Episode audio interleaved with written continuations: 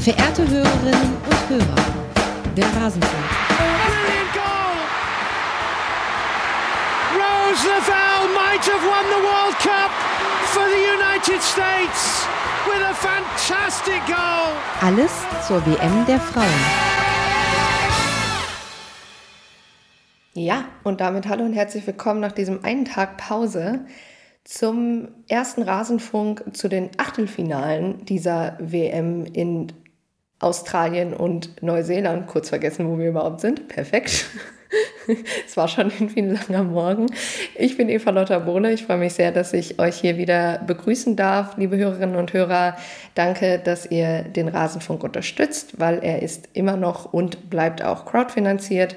Das ermöglicht, dass auch äh, ein Max vom Wacken eine Aufnahme machen kann, während ich mich um das andere Spiel kümmere, dass Annika in Australien und Neuseeland ist und oder in Australien auf jeden Fall. Und dass ich hier als Moderatorin sitze und natürlich eben auch, dass ich Gästinnen dabei habe. Und da darf ich als allererstes zum zweiten Mal in dieser Woche Nele Hüfer begrüßen. Sie ist freie Sportjournalistin. Ihr findet sie unter @hiphüp auf Twitter und ihr folgt ihr sowieso schon alle. Hallo Nele.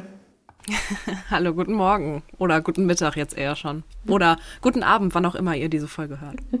Haben wir, glaube ich, alle Tageszeiten durch. Und das zweite Mal zu dieser WM, glaube ich, aber das erste Mal mit mir hier, darf ich äh, Jolle begrüßen. Hallo Jolle. Hallo, ja, ich freue mich sehr. Äh, oder auch Gute Nacht haben wir noch vergessen. Ähm, das geht auch noch. Ah ja, sehr gut. Können gleich auch noch irgendwie ein Liedchen singen. so ein Gute Nachtlied, Gute Morgenlied. Äh, dann, ich fürchte nur, dann hören uns keine Menschen mehr zu. Deshalb wollen wir das mal lieber vermeiden. Genau, wie schon gesagt, wir sprechen über die ersten beiden Achtelfinalspiele, die heute Morgen um sieben und eben um zehn stattgefunden haben. Und wir wollen da tatsächlich chronologisch durchgehen und fangen an mit dem Spiel zwischen der Schweiz und Spanien im Eden Park in Auckland vor 43.217 Zuschauerinnen. Insgesamt, äh, am Ende ist der Endstand 5 zu 1 für Spanien.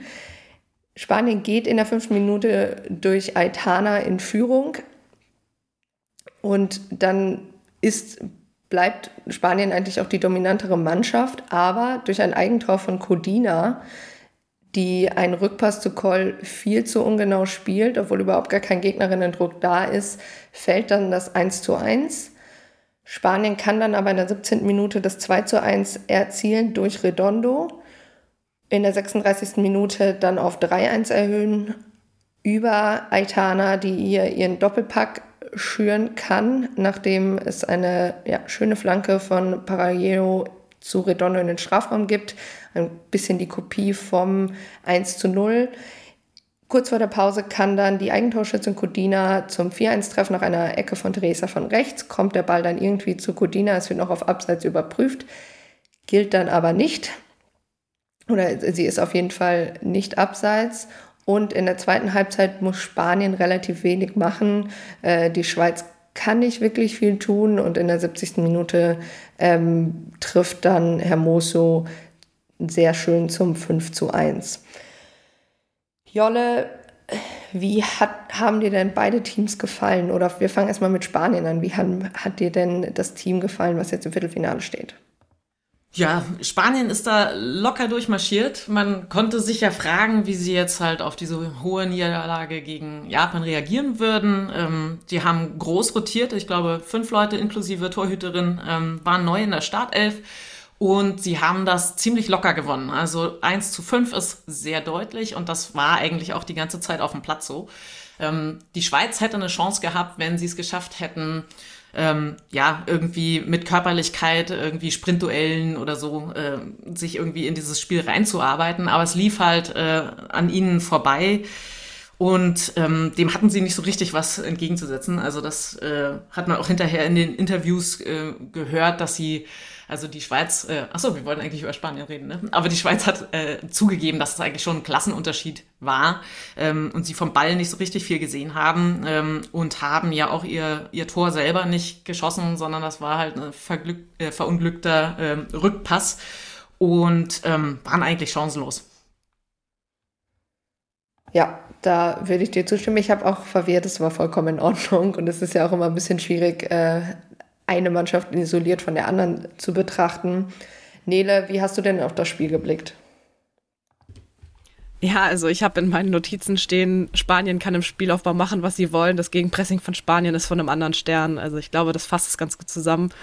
Nicht nur, dass das Spiel für mich, für meine Verhältnisse sehr früh morgens war, sondern auch, dass ich nur auf Spanien geschaut habe. Und ähm, ja, also was mir an dem Spiel am meisten aufgefallen ist, ist, wie schlecht die Schweiz da gespielt hat. Also die haben den Ball im eigenen 16er, im eigenen 16er schon verloren. Ähm, Spanien konnte Flanken schlagen, wie die wollen, durchs Zentrum, über die Flügel. Also auch eine Notiz aus meinen Notizen ist, ähm, ist die Schweiz wirklich so schlecht oder Spanien einfach unfassbar gut? Und ich glaube, ich habe dahinter geschrieben, also ich weiß, ich habe dahinter geschrieben beides. Ähm, der spanische Ballbesitzfußball macht wirklich sehr, sehr viel Spaß anzugucken. Und gerade das, äh, das eine Tor, die Entstehung ähm, in der, vor dem Tor in der 36. Minute, da stehen vier Abwehrspielerinnen von der Schweiz und behindern sich gegenseitig. Also das, ja, ähm, das hat mich schon ein bisschen fassungslos zurückgelassen, also die Schweizer Leistung. Ähm, ich habe mir noch aufgeschrieben, so zu dem Spiel generell, äh, dass Bon Mati mir da wirklich unfassbar gut gefallen hat. Ähm, die Mittelfeldspielerin gehört ich glaube, ich müsste noch mal nachgucken, wie viele Pässe über sie gespielt hat, aber sie hatte auf jeden Fall eine Completion Rate von 90 Prozent und das ist also wirklich, finde ich, überragend, wie großartig die die Bälle verteilt hat und wie, sich, wie sie sich ins Spiel eingebracht hat. Also, wie die Schweiz in der Vorrunde ohne Gegentor bleiben konnte und dann so gegen Spanien aufläuft, das ähm, lässt mich ein bisschen ratlos zurück, bin ich ganz ehrlich. Na gut, aber man hat halt auch äh, in den Gruppenspielen gesehen, dass die Schweiz nach vorne nicht so richtig viel ähm, sich rausspielen kann. Und wenn du dann natürlich gegen Gegnerinnen spielst, die dir einfach äh, technisch und taktisch überlegen sind, dann kommst du ja gar nicht in die Situation, in denen du die Talente, die du selber hast, irgendwie ins Spiel bringen kannst. Und so lief ja das Spiel an denen einfach komplett vorbei. Ne? Also äh, Schweiz hatte irgendwie 30 Prozent Ballbesitz und Spanien dementsprechend 70 und ähm, Schüsse irgendwie 2 zu 26 aufs Tor 1 zu 10 ähm, und so weiter. Also da kann man jetzt eigentlich äh, Pässe da natürlich auch, kann man das so durchgehen. Äh, ich fand spannend, dass Spanien ähm, eigentlich äh, ausschließlich über links gekommen ist ähm, und äh, aber auch mit, mit Flanken sich irgendwie äh, rein, reingespielt hat. Also nicht äh, nur Kombinationen durchs Zentrum. Das ist ja was, äh, was sie durchaus auch können. Und die hatten halt auch überhaupt keine Angst, äh, in diesen Defensivblock von der Schweiz reinzuspielen das ist, wenn du selber überlegen bist, also angenommen, irgendwie man spielt selber gegen Zehnjährige oder so, dann denkt man sich, okay, ein Risiko passt jetzt hier da in diese Traube rein. Äh, das lasse ich, äh, also äh, wenn man das gegen ebenbürtige Leute macht, dann macht man das halt nicht. Aber in dem Moment waren die halt da auch tiefenentspannt und dachten sich, na Gott, selbst wenn wir den nicht im ersten Zug verarbeitet bekommen, dann äh, dribbelt man sich dann irgendwie anschließend raus oder macht, zieht einfach das Gegenpressing-Netz zu und dann hat man den Ball auch wieder. Und von daher waren die überhaupt nicht unter Druck. Also ich hatte nicht das Gefühl, dass Spanien irgendwie an seine Grenzen geht oder überhaupt ins äh, Grübeln oder Schwitzen kommt. Also einfach entspannt. Sie, sie waren einfach eine Klasse besser. Und ähm, die Schweiz musste fighten, dass sie überhaupt äh, was mit dem Spiel zu tun hat. Und ähm, dementsprechend hat dann halt auch viel geklappt bei Spanien.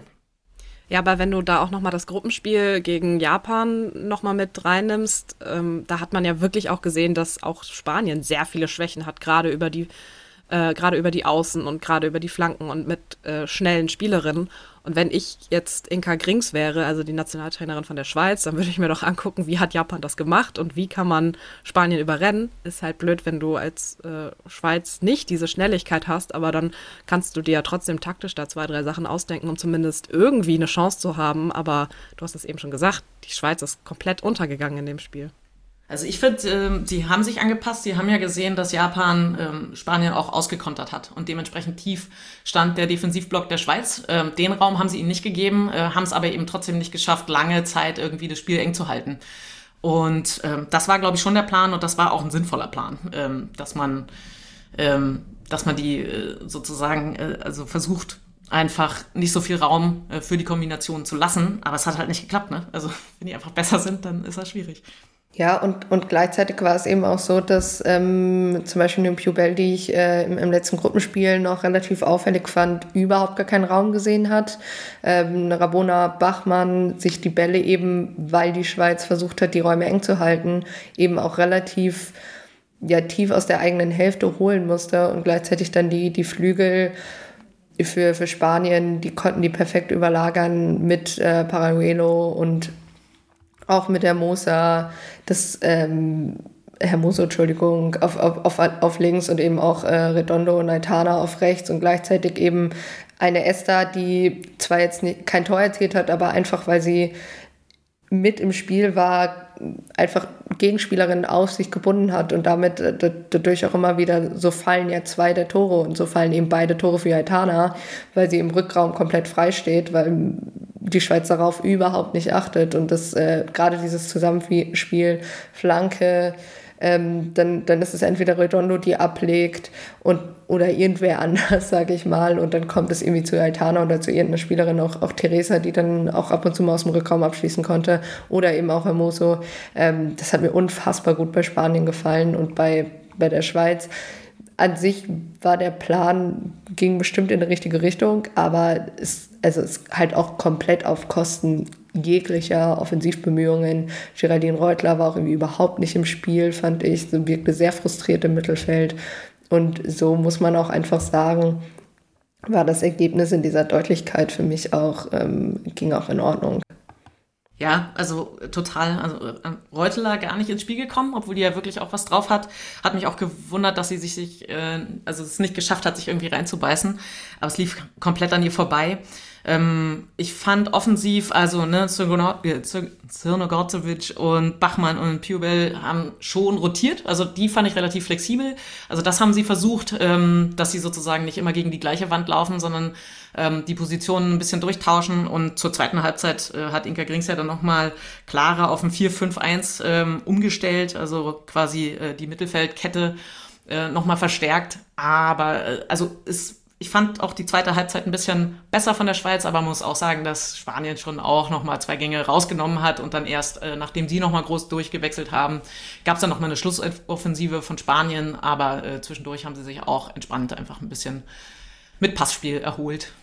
Ja, und dann darf man auch nicht vergessen, dass bei Spanien äh, Alexia Putellas 76 Minuten, glaube ich, auf der Bank gesessen hat. Also ähm, die ist einfach wahrscheinlich noch nicht wieder so weit oder wurde auch einfach nochmal geschont und hat am Ende nochmal Spielzeit bekommen. Aber wenn äh, auch eine gesunde, fitte Weltfußballerin Potellas äh, mit dabei ist, dann ist wahrscheinlich die spanische Offensive nochmal noch mal ein Stück besser. Das darf man, also finde ich, darf man auch nicht vergessen. Ja, äh, ich würde sagen, auch äh, Hum kam ja auch noch mal rein äh, auf Schweizer Seite, hat auch noch mal ein bisschen gewirbelt und hat ein paar ganz gute Aktionen. Also ich fand, es gab schon so die drei, vier, fünf ähm, Situationen, äh, wo ein Konter oder wo man mal mit einem langen Ball äh, halt nicht gegen die ge gut gestaffelte Defensive der Spanierin äh, kommen konnte auf Seiten der Schweiz. Aber das haben sie halt ähm, dann nicht gut ausgespielt. Ne? Also der vorletzte Pass äh, ist dann irgendwie schon flöten gegangen oder irgendwie so 30 äh, Meter äh, vor dem Tor abgeschlossen aus lauter Hektik, weil man wusste, okay, bis zur Grundlinie komme ich eh nicht mehr und es laufen auch nicht genügend Leute mit. Von daher, also es gab schon so ein paar äh, Ansätze, äh, wenn, wenn die dann da mit einer Selbstüberzeugung alle mit rausgegangen wären, hätte es klappen können, aber ähm, ja, ja, und, und gleichzeitig war es eben auch trotzdem so, also trotzdem hat die Schweiz über 90 Minuten einen Schuss aufs Tor abgegeben und das, ne, das war in der 60. Minute, glaube ich, dann. Und ähm, dafür kam dann halt auch einfach zu wenig, selbst wenn Spanien äh, Raum gelassen hat. Äh, Nele, was du eben noch zu Putellas gesagt hast, ja, also klar, wenn sie von Anfang an spielt, aber sie hat eben zum Beispiel gegen, gegen, es kommt immer super doll auf den Gegner oder die Gegnerin an, finde ich, weil sie hat eben von Anfang an gegen Japan gespielt, wenn ich mich richtig erinnere. Und da ist sie ja irgendwie überhaupt nicht richtig ins Spiel gekommen. Also kann, kann auch einfach, ne, es gab ja diverse Umstellungen in diesem Spiel. Ähm, du hast es halt eben auch angesprochen. Aber ja, also weiß ich nicht. Also das, wir, wir haben es ja irgendwie immer wieder das Thema bei dieser WM, finde ich, dass, dass Spielerinnen mitgenommen haben, werden sind. Also ich möchte Putellas äh, überhaupt gar keine Qualität absprechen, aber die vielleicht noch nicht vollständig bei 100 Prozent sind, die man vielleicht auch mitnehmen muss. Ähm, da bin ich mal gespannt, wie, wie es dann, je nachdem, wie es weiterläuft, ist, wo ich könnte mir vorstellen, dass wir ähm, Japan und Spanien durchaus noch äh, im Duell gegeneinander. Ach nee. Doch, das kann doch mal passieren. Das kann nicht passieren, Entschuldigung, ich rede. Blödsinn. Ja, doch, im, Halb doch, also im Halbfinale wäre es möglich. Halb, genau, genau. Ich, ich, überfordere mich selber. Es ist äh, so Bäume, Form war noch nie meine große Stärke. Nein, aber ähm, bin ich halt mal gespannt, ne, wenn die, wenn die nochmal auf aufeinandertreffen würden, äh, wie es dann aussieht. Ja. Gut, möchtet ihr noch was zu dem Spiel loswerden? Ähm, ja, vielleicht ja. den Punkt. So. Oh, sorry. Zwei, so, endlich switchen und dann so, nein, sie wollen beide noch was sagen. Nee, ich wollte nur kurz zu dem Punkt, dass ähm, einige Spielerinnen äh, verletzt mitgekommen sind und aber halt auch äh, gro große Namen haben oder äh, eigentlich halt auch irgendwie die Stars der Mannschaft sind. Ähm, und das haben wir ja irgendwie bei Martha auch, bei Hegerberg, bei Norwegen oder ich finde auch bei Deutschland so ein bisschen, wie man dann da auf Obi gebankt hat und so. Ähm, das äh, fand ich okay. Ich meine, Spanien hat jetzt eh groß durchrotiert und ähm, wenn du weißt, du kannst sie ja später immer noch bringen, ist es vielleicht die bessere Idee, das funktionierende Team äh, spielen zu lassen und zu gucken, ob du jetzt wirklich äh, also sagen wir so, für Brasilien hat es nicht äh, funktioniert, dann Marta irgendwie von Beginn an im letzten Gruppenspiel spielen zu lassen. Ja, bin ich, ja. bin ich voll bei dir. Ja, was, also was ich noch äh, hinzufügen wollte, war, dass in der Übertragung vom ZDF zwei, dreimal gemutmaßt wurde, ob das spanische Vorrundenspiel gegen Japan extra verloren wurde, um den einfacheren Weg gehen zu können und nicht äh, gegen Norwegen spielen zu müssen. Ähm, ich glaube, das ist Quatsch. Und das ist, äh, hat man heute dann auch in dem Spiel Norwegen gegen äh, Dings gesehen. Japan. Japan, Mann. Äh, ich finde es auch ehrlich gesagt, also bei aller Liebe finde ich das immer der Mannschaft, die dann gewinnt, immer etwas äh, respektlos ja, gegenüber, muss ich einfach sagen. Also ähm, ja, das, wie gesagt, diese ganzen, ja, sie mussten ja auch nicht gewinnen, deshalb haben sie auch nicht gewonnen. Klar kann es dann im Endeffekt so aussehen, aber ich finde, da sollte man irgendwie, also so sollte man kein Fußballspiel beschreiben oder erklären. Das ist meine persönliche Meinung. Ich verstehe, dass man das vielleicht nicht ganz rauslassen kann, aber ähm, ja, es wurde mir eventuell auch einmal zu oft angesprochen in dieser Übertragung und äh, finde das, wie gesagt, äh, einfach ein wenig respektlos gegenüber der Leistung, die Japan eben in diesem Spiel gegen Spanien auch gezeigt hat. Und da bin ich, da bin ich bei dir, Nele. Gut, ich probiere das jetzt nochmal. wenn wir schon über Japan sprechen, würde ich tatsächlich auch auf das Spiel übergehen. Und zwar gewinnt nämlich Japan ähm, das Spiel gegen Norwegen mit 3 zu 1 in Wellington vor 33.042 ZuschauerInnen. In der 15. Minute geht Japan äh, durch ein Eigentor von Engen nach, Flanke, nach einer Flanke von Miyazawa in Führung. Es fällt dann für mich ein bisschen aus dem Nichts ist 1-1 für Norwegen ähm, nach, einem, nach einer schönen Flanke von Engen auf der rechten Seite trifft Reiten mit dem Kopfball, äh, mit dem Kopf, mit dem Kopfball, mit einem Kopfball ins Tor, könnte man sagen. Ja, und dann fand ich ein bisschen schwierig, diese, diese restliche erste Halbzeit zu bewerten. Da können wir gleich einmal drauf gucken. In der zweiten Halbzeit geht es dann aber wieder sehr gut los für Japan und somit gehen sie in der 50. Minute auch wieder in Führung durch Jimmy Su. Über, Japan kommt über links mit Endo, der Ball kommt zu Hasegawa und äh, wieder schönes Passspiel von Japan im gegnerischen Strafraum. Ähm, und Hansen ist dann so weit weg von Shimizu, die dann eben aus rund 10 Meter zum 2-1 verwandeln kann.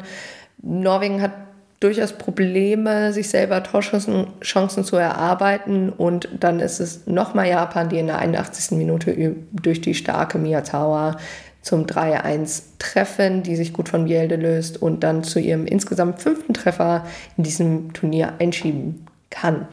Nele, ich würde jetzt einmal mit dir anfangen. Und zwar, wie haben dir denn die Japanerinnen gefallen? Oh, sehr gut, tatsächlich. Also die spielen wirklich einen ganz überragenden Fußball. Diese Schnittstellenpässe, oh, die, also auch wenn sie die 8000 Mal spielen und die vielleicht nur 7800 Mal ankommen, die 200, die ankommen, einfach einrahmen und immer wieder auf Repeat stellen, das ist großartig.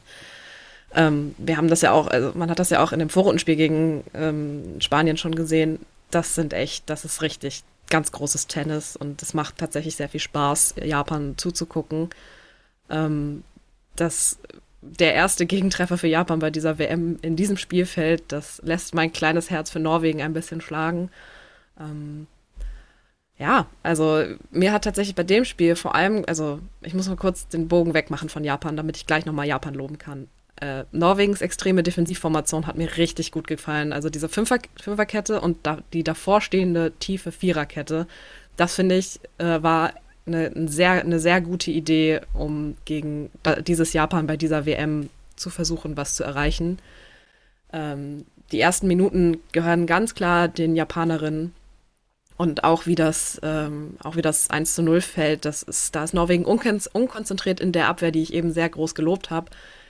Über das ganze Spiel gesehen fand ich die Abwehrleistung von Norwegen aber sehr, sehr, sehr passabel gegen dieses Japan. Also das äh, muss man nochmal, muss man hervorstellen. Und ja, also ich, also ich glaube, über Japan können wir, äh, sind wir uns, glaube ich, alle einig, dass es inzwischen, also was heißt inzwischen, dass Japan sehr, sehr groß, zu, also mit zu den Top-Favoritinnen gehört. Also diese langen Abschläge über die Flügel, die können, äh, die haben gegen Norwegen jetzt auch gezeigt, dass sie auch durch die Mitte ganz gut, also sehr gut spielen können. Und also es, es macht, es macht einfach Spaß, denen zuzugucken beim Fußballspielen. Ja, total. Ähm, ich habe ja äh, schon ein bisschen geguckt äh, bei der äh, Norweger Fünferkette. Da ist ja eng quasi zentral, so Libero-mäßig aus dem Mittelfeld, hat sich da zwischengeklemmt. Ähm, ähm, offensiv war es ja dann 4-3-3. Und als dann auch noch eng quasi mit ihrem langen Bein für das Eigentor zuständig war, dachte ich mir, okay, was macht das jetzt mental mit dem Team? Weil ähm, man hat sie extra als Verstärkung da und äh, dann kommt quasi der äh, Rückstand durch sie zustande. Ist natürlich so ein bisschen unglücklich, aber ja, generell voll. würde ich auch sagen, gute Idee, ähm, die Japanerin tief zu empfangen, weil ähm, wenn, wenn man so mitspielt wie Spanien, äh, haben die Japanerinnen gezeigt, was sie dann, äh, wie sie dich dann zerlegen. Von daher, das war eine, das war wahrscheinlich die richtige Idee, taktisch. Ähm, ich war mega überrascht, dass Japan auch ähm, von Beginn an auch mit hohen Flankenbällen und, und Kopfbällen im 16er der Norwegerin ähm, unterwegs war. Also äh, Asien gegen Skandinavien, da kommt man jetzt nicht als erste Idee drauf, dass das der Weg sein könnte, aber äh, konnten sich da tatsächlich auch so in den, in den Luftduellen ganz gut behaupten, einfach weil sie so eine krass gute Raumaufteilung haben und äh, einfach als Gruppe so diszipliniert das lösen, dass sie einfach immer eine freie Option finden und technisch auch so stark sind. Also äh, ich meine, das hört sich an wie eine Floskel, äh, aber es ist halt so. Japan ist so gut als Team taktisch zu verschieben und äh, so fleißig äh, die Räume für die anderen freizulaufen, dass sie halt, selbst wenn sie den Kopf kürzer sind, ähm, dann einfach den Raum haben, um hochzugehen, um anzulaufen, äh, um den Schritt schneller da zu sein, um genug Zeit zu haben, um den Ball zu verarbeiten. Einfach mega, mega schön, den, anzu, äh, den zuzuschauen beim Fußballspielen. Nele, muss ich dir absolut recht geben. Ja, und ich finde es einfach auch, also nochmal anders als beim Spiel gegen Spanien, wo, wo es ja schon immer ein, das, gleiche Schema, sag ich mal, wie die, wie die Tore da gefallen sind, ganz viele Unterzahlsituationen im Endeffekt, ähm, die es hier zwar auch gab, aber ich fand einfach schön, dass sie nochmal gezeigt haben, okay, wir können nicht nur den einen Steilpass durch die Ketten durch äh, der gegnerischen Mann, äh, des gegnerischen Teams, sondern wir können eben auch uns über die Flügel kombinieren und ja, sie wirkten selbst nach dem 1-1, finde ich, nie wirklich, als würden sie die Kontrolle über dieses Spiel abgeben. Und das fand ich sehr bemerkenswert, weil es ja doch nochmal eine andere Situation war zu dem äh, Spanien-Spiel, weil du natürlich erstens in der K.O.-Runde bist, aber zweitens, weil es eben auch zwischenzeitlich diesen ähm, ja, bisschen out of nowhere äh, Zwischenstand des 1-1 gab. Aber trotzdem, also ja, ich in der zweiten Halbzeit, wie sie es trotzdem geschafft haben, durch einen Norwegen, was dann defensiv auf jeden Fall nochmal ein bisschen besser ins Spiel kam, aber offensiv, also da gab es zweimal, zwei, dreimal Momente über, über rechts, ja, Graham Hansen als ähm, Selvig dann auch drin war. Da muss ich übrigens auch sagen, dass ich nicht verstanden habe, warum da erst so spät gewechselt wurde. Also ich finde, man ganz, konnte ganz klar sehen, dass mit einer Selvig zum Beispiel das Offensivspiel durchaus nochmal eine, eine andere Note bekommen hat und da verstehe ich nicht ganz, warum man bis äh, an die Stundenmarke gewartet hat. Nele, du, du hast gesagt, an sich hat dir ähm, Norwegen nicht schlecht gefallen, aber trotzdem finde ich, kann man schon das Spiel unterteilen in diese, diese Stundenmarke, wo es dann durchaus noch besser von, von Norwegen wurde. Oder siehst du ja, das anders? voll. Also total. Also das äh, kann ich genauso unterschreiben. Ähm, ich gerade in diesen, es gab irgendwie bis zur 65. keine wirkliche Torgelegenheit für Norwegen in der zweiten Halbzeit. Und auch, also in dem, in dieser Phase hat Japan auch irgendwie den Ball nicht mehr so richtig nach, äh, nach vorne gebracht nach dem äh, Führungstor wieder. Ähm, das Spiel ist da so ein bisschen dahin geplätschert, aber was mir in dem Spiel bei Japan auch wirklich sehr, sehr gut gefallen hat, ist, wie stark sie auch im zweiten Ball waren. Ähm, das habe ich so gegen Spanien nicht gesehen. Ähm, das war gegen Norwegen wirklich, also aus meiner Sicht tausendmal besser. Ähm, ich hatte das Gefühl, dass Norwegen nach dem Ausgleich der auch wirklich, obwohl er wirklich aus dem Nichts gefallen ist, großartig herausgespielt war. Also da einfach mal Japans Stärke gespiegelt zu haben, mit einem langen Abschlag über die Flügel ähm, und dann sich in der Mitte äh, gegen zwei Japanerinnen durchsetzen, kann man ruhig mal machen. Ähm, also da hat mir Norgen, äh, da war mir Norwegen ein bisschen mit, den, mit dem mehr Selbstbewusstsein und ähm, die äh, mit der eigenen Spielidee Japan über die Flügel in die Knie zu zwingen, hat mir Norwegen in, dem, in der Phase einen Ticken besser gefallen, aber es ist dann irgendwie auch wieder auseinandergefallen, dieser Druck nach vorne und die Idee ähm, in der ersten Halbzeit. Und ja, also es, ich bin, also mein Herz, ich, ich, ich habe wirklich vielleicht einfach ein großes äh, Herz für die großen Namen bei dieser Weltmeisterschaft, die alle am, äh, in, der, in der Reihe ausscheiden. Also ich, ich glaube, als nächstes trifft das meine Französin. Ähm, aber ähm, ja, es ist, es ist halt einfach so. Ja, ich, ich habe ich hab schon ein Herz für französischen Fußball. Ich glaube, das ist auch hinhänglich bekannt, aber ähm, nee, also eine, eine, eine Herderberg, eine Martha und also, dass die alle nicht mehr dabei sind, das ist irgendwie für mich so meine Frauenfußballgeneration, so mit die, die ich halt angefangen habe, wegen denen ich angefangen habe, Frauenfußball zu gucken und dass die jetzt alle nach und nach ausscheiden. Ich habe jetzt schon Schiss vor dem letzten Spiel von Rapino. So, das ist irgendwie, ja, äh, die, die großen wackeln. Sagen, zum Glück bin ich noch älter, dass das gar nicht Generation ähm, Nee, aber ja, also die großen wackeln und das auch völlig zu Recht, wenn man solche Spiele wie von Japan sieht oder von Marokko, Marokko und Kolumbien. Und das ist, äh, ist eigentlich, glaube ich, nur gut für den Frauenfußball. Ja, also in Summe, äh, aber gut, Japan mit dem Titel 2011 ist ja sozusagen jetzt nicht so ganz aus dem Nichts äh, da ja, nee, das ist so ein bisschen wie dieser Geheimfavorit Belgien, der immer bei den Männern genannt wird, finde ich. So ist, also das finde ich ist eine sehr gute Analogie zum äh, Japan beim Frauenfußball. Die hat man immer irgendwie auf dem Zettel, äh, aber die sind halt einfach auch ähm, geografisch weiter weg von mir als jetzt europäische Spielerinnen und Spieler. Genau, ja, aber klar haben die sich dann mit dem Titel 2011 auch irgendwie so ins Bewusstsein, und dann kamen ja auch noch ein paar äh, Finals danach, ähm, ins Bewusstsein gespielt. Ich wollte noch mal sagen, dass, ähm, dass Norwegen im Gegensatz zur Schweiz das natürlich viel besser gelungen ist, ähm, obwohl, äh, also ich fand, das waren zwei sehr ähnliche Duelle so vom Setup, ne? Äh, so die vielleicht etwas kleineren äh, Ballbesitz, äh, Kombinationsfußballerinnen gegen die, die großen Kanten, ähm, die vielleicht ein bisschen physischer reingehen. Ähm, und auch äh, wer, wer Favorit und Underdog ist, das war auch irgendwie jeweils klar. Und Norwegen ist es im Gegensatz zur Schweiz eben besser gelungen, sich so reinzufighten, vor allem als sie den wirklich geil rausgespielten Ausgleich äh, erzielen konnten. Ähm, da hast du ja richtig gemerkt, okay, hier wird morgen Luft gewettert, äh, da geht noch mal was. Und dann haben sie auch ein bisschen mehr hingelangt in den Zweikämpfen, äh, was ich gut fand. Das war jetzt nicht unfair. Ähm, aber äh, sonst ähm, äh, damit eben das Spiel nicht so an ihnen vorbeiläuft, äh, haben sich da so reingearbeitet. Ähm, dann war es durchaus spannend. Also ich dachte mir äh, vorher, okay, das kann jetzt wirklich äh, so sein, dass, äh, dass Japan dagegen so einen Block anspielt und, und das Tor auch nicht findet und das super zäh wird. Oder, ähm, oder die äh, zerspielen die, also Japan zerspielt Norwegen einfach von Minute eins an und zerpflückt die genauso wie Spanien. Aber so ist es nicht gekommen. Äh, also Norwegen konnte wirklich richtig gut dagegen halten. Also klar waren sie der Underdog und haben ja auch verloren. Aber ähm, ich finde, da ist mental eben auch nochmal nach dem Ausgleich so ein bisschen was passiert. Und dann äh, zweite Hälfte eben eher wieder lange nix, äh, bis dann eben die von euch irgendwie angemahnten zu späten Wechsel kamen. Äh, da wurde es dann nochmal äh, offensiver, mehr Risiko. Ähm, ja, und dann, dann läuft es halt auch mal in den Konter, auch klar. Ähm, ganz am Ende äh, fand ich jetzt auch äh, Yamashita nochmal mit der Mega-Parade. Da war aber eigentlich auch schon alles zu spät. Ähm, das war ja, glaube ich, auch schon in der Nachspielzeit. Also so richtig spannend ist es nicht geworden, weil die Wechsel äh, und, und das, ähm, der zwei Tore Vorsprung, das war ja so ein bisschen zeitgleich. Ne? Also hätte es noch 1-2 gestanden, also 2 zu 1 gestanden und dann wäre diese norwegische Offensive gekommen, ähm, hätte es nochmal spannend werden können. Aber so äh, war es dann eigentlich äh, ungefährdeter Sieg von Japan.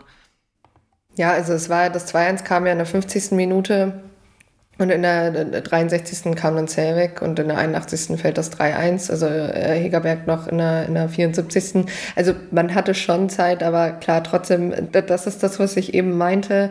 Irgendwie war es, selbst dann hat, hat Japan das sehr taktisch durchdacht zu Ende gespielt. Du konntest auch ähm, den Trainer auf der Seitenlinie immer wieder sehen, wie er gut sortiert hat, die Mannschaft ähm, immer wieder auch irgendwie so, so angezeigt hat, so habe ich es auf jeden Fall verstanden, ein bisschen Ruhe reinbringen. Nach dem Dreijans gab es ja nochmal eine Chance über Miyazawa, ich glaube, es war dann auch abseits, wo sie, äh, wo die Ballannahme nicht optimal ist, wo, wo er dann auch sagte, ja, komm hier, ne, lieber, lieber kein Risiko jetzt mehr gehen.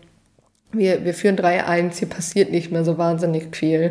Und ja, ich finde halt, dass das Japan bis jetzt in jedem Spiel, was ich von denen gesehen habe, einfach wie das Team mit der, ähm, ich sag mal, reiferen Fußballidee wirkt. Also einfach egal, gegen welche Mannschaft, Mannschaft äh, gegen welches Team, Entschuldigung, sie, sie spielen, sie wirken für mich immer so einen Ticken wacher, einen, es wirkt alles einen Ticken besser durchgeplant und ähm, wie gesagt, das macht mir auch einfach extrem viel Spaß, wie euch beiden auch ihm beim Fußballspiel zuzugucken. Und ich glaube, das ist ja, ähm, ich kann das voll auch verstehen mit den Idolen, ähm, die man ja irgendwie hat oder mit den großen Namen.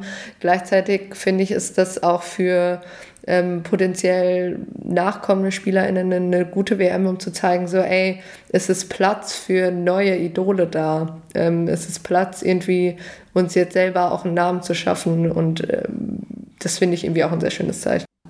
Ja, und es ist vor allem auch Platz für äh, mehr als 16, 24 Teams bei einer Weltmeisterschaft. Es sind ja jetzt 32. Genau. Regiert ja. mich bitte. Genau. Ähm, das freut mich tatsächlich sehr, weil wir natürlich, also ich, ich kann jetzt nur für mich sprechen, natürlich auch sehr aus einer eurozentristischen Perspektive auch auf Fußball gucke und natürlich schaue, was machen die europäischen Teams und ähm, natürlich gehört Japan auch zu den großen Favoriten, also schon natürlich schon vor der WM und äh, beweisen das einfach auch noch mal mehr.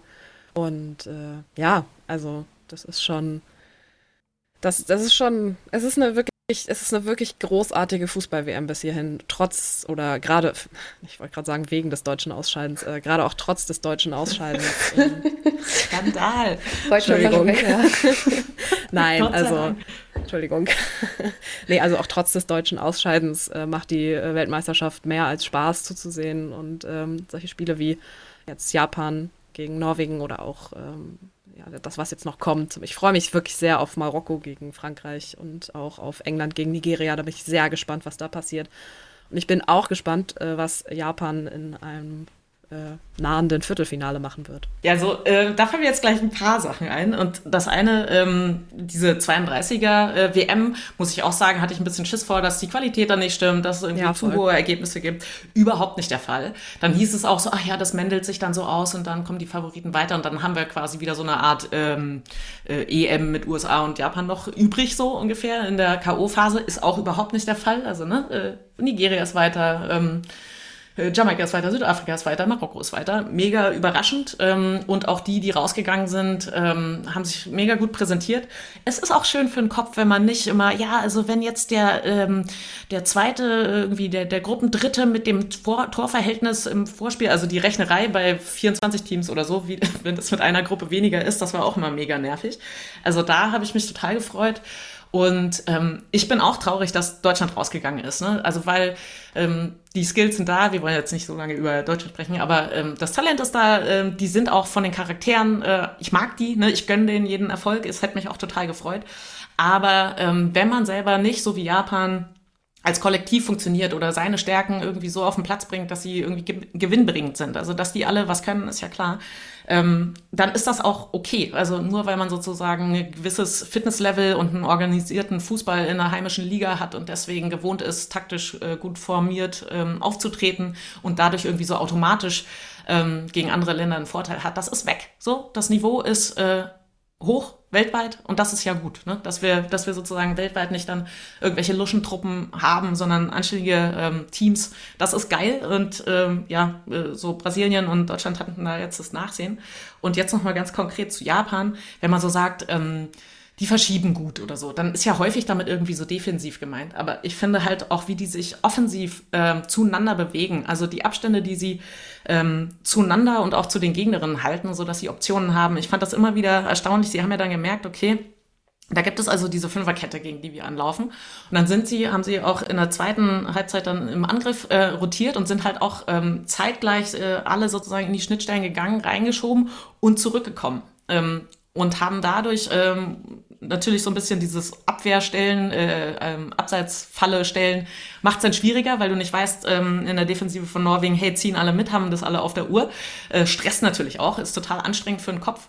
Und dieses Pendeln ähm, hat eben, wenn, wenn vorher die zwei Ketten von Norwegens ähm, super eng waren, sodass da kaum Möglichkeit war, einen Ball reinzuspielen, haben sie es dadurch halt, indem sie selber hoch angelaufen sind, also kollektiv die ganze Kette nach hinten geschoben, dann sich fallen gelassen, zack, Platz, äh, Platz da gehabt und so.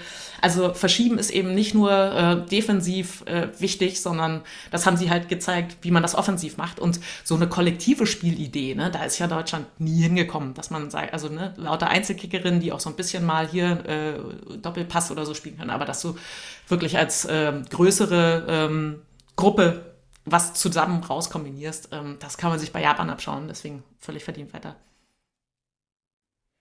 Gut. Ähm, eigentlich ganz, ganz passend zum Thema, be beziehungsweise ich natürlich mache ja nicht den gleichen Fehler wie eben. Ich möchte dir gerne noch was sagen.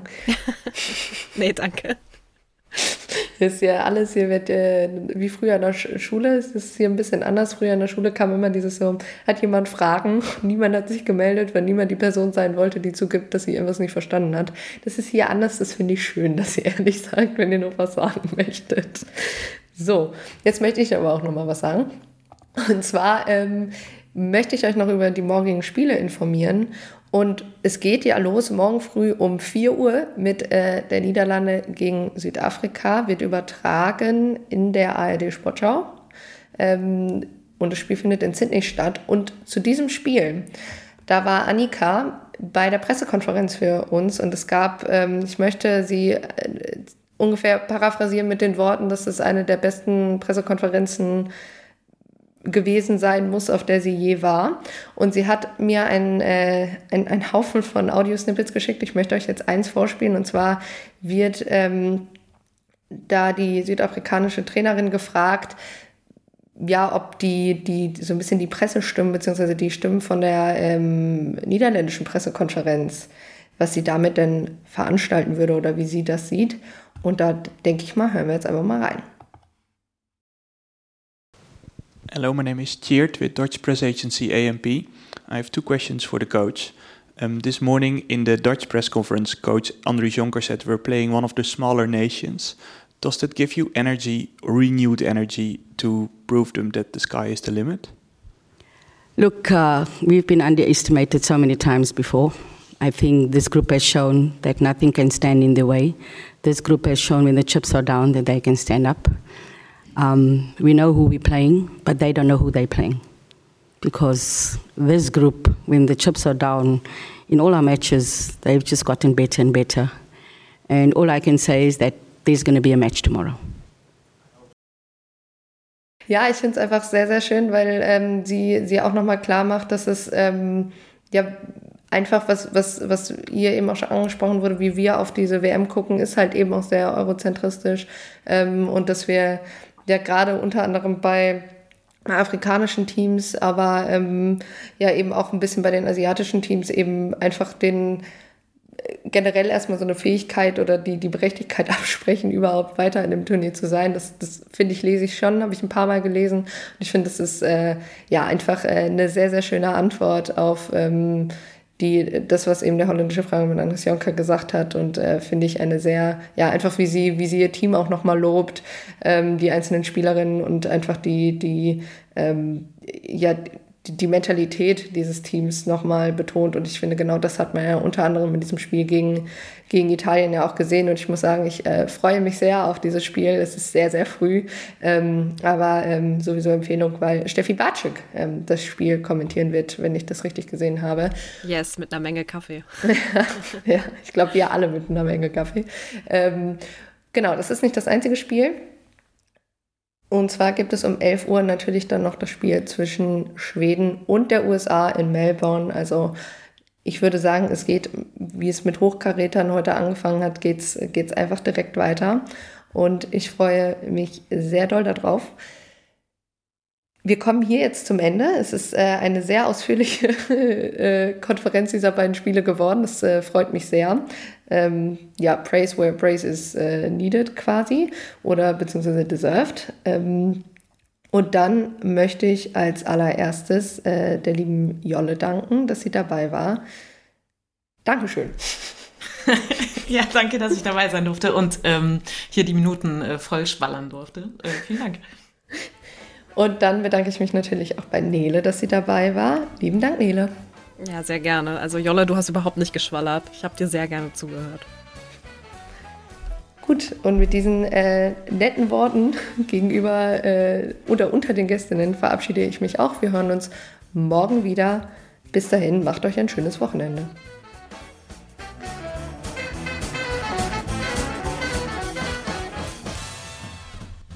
Das war der Rasenfunk. Von Ihnen unterstützt. Herzlichen Dank.